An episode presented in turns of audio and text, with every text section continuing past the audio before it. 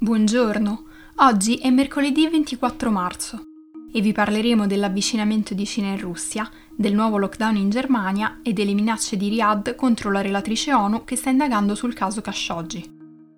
Questa è la nostra visione del mondo in 4 minuti. In seguito alle sanzioni imposte da Stati Uniti, Unione Europea e Regno Unito per le numerose violazioni dei diritti umani, i ministri degli esteri di Russia e Cina si sono incontrati per sancire la vicinanza dei due paesi.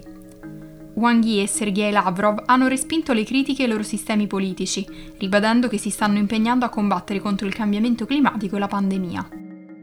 Durante il loro primo incontro lunedì nella città cinese di Nanning, Wang e Lavrov hanno accusato gli Stati Uniti di interferire negli affari degli altri paesi e li hanno esortati a rispettare l'impegno preso da Biden in campagna elettorale rientrando nell'accordo sul nucleare. I ministri hanno utilizzato la stessa retorica anche durante la conferenza stampa di martedì, dove Wang ha criticato nuovamente le sanzioni di Unione Europea, Regno Unito, Canada e Stati Uniti contro i funzionari cinesi per le violazioni dei diritti umani dei musulmani uiguri nella regione occidentale dello Xinjiang. La Cina sostiene che gli uiguri si siano sottoposti volontariamente a percorsi di deradicalizzazione, negando le accuse di genocidio e pulizia etnica. La Russia invece era già stata sanzionata nel 2014 per l'invasione della Crimea e recentemente ha ricevuto nuove sanzioni per i tentativi di repressione contro l'opposizione guidata da Alexei Navalny. Lavrov ha spiegato che la linea adottata dall'Occidente sta avvicinando sempre di più Russia e Cina e ha accusato gli altri stati di imporre le proprie regole a tutti gli altri. In una dichiarazione congiunta rilasciata dopo l'incontro, i due ministri hanno ribadito che nessun paese dovrebbe cercare di imporre agli altri la propria forma di democrazia. Parlando invece di coronavirus, la cancelliera tedesca Angela Merkel ha annunciato che la Germania prorogherà il lockdown fino al 18 aprile. Inizialmente si prevedeva di allentare le misure per contenere la diffusione del virus il 28 marzo, ma l'aumento dei contagi ha costretto il governo a rivedere i propri piani. Le restrizioni saranno ancora più severe durante le festività pasquali dal 1 al 5 aprile. Saranno chiuse tutte le attività commerciali, compresi i negozi di generi alimentari, tranne sabato 3 aprile. Merkel ha attribuito il prolungamento del lockdown alla diffusione delle varianti del coronavirus nel paese e ha ribadito più volte che la situazione è molto seria.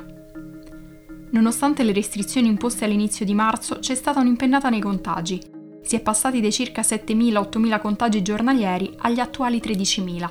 Sono aumentati anche i ricoveri in ospedale e la cancelliera ha fatto sapere che i posti in terapia intensiva stanno iniziando a scarseggiare. Infine, in un'intervista al Guardian, Agnieszka Yamara, relatrice speciale delle Nazioni Unite per le uccisioni extragiudiziali, ha rivelato di aver ricevuto minacce di morte da Riyadh a causa delle sue indagini sull'omicidio di Jamal Khashoggi.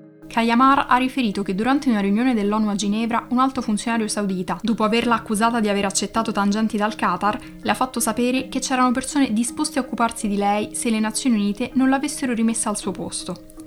Quando l'ONU ha espresso le proprie preoccupazioni alla delegazione saudita, i delegati hanno cercato di rassicurare l'organizzazione, sostenendo che il commento non fosse da prendere sul serio. Tuttavia, i colleghi della relatrice sono stati d'accordo nel considerare le dichiarazioni del funzionario saudita una minaccia di morte. Kayamar, cittadina francese ed esperta di diritti umani, che questo mese assumerà il nuovo incarico di segretaria generale di Amnesty International, è stata la prima funzionaria a indagare e a pubblicare un report dettagliato sull'omicidio di Khashoggi, il giornalista del Washington Post ucciso nel consolato saudita di Istanbul. Il report di Kayamar, pubblicato nel giugno 2019, ha concluso che c'erano prove credibili che il principe ereditario saudita Mohammed bin Salman e altri alti funzionari sauditi fossero responsabili dell'omicidio, definendolo un crimine internazionale. Anche dopo la pubblicazione del report della CIA, giunto alla medesima conclusione, il governo saudita ha negato il coinvolgimento del principe ereditario. Per oggi è tutto, dalla redazione di The Vision a domani.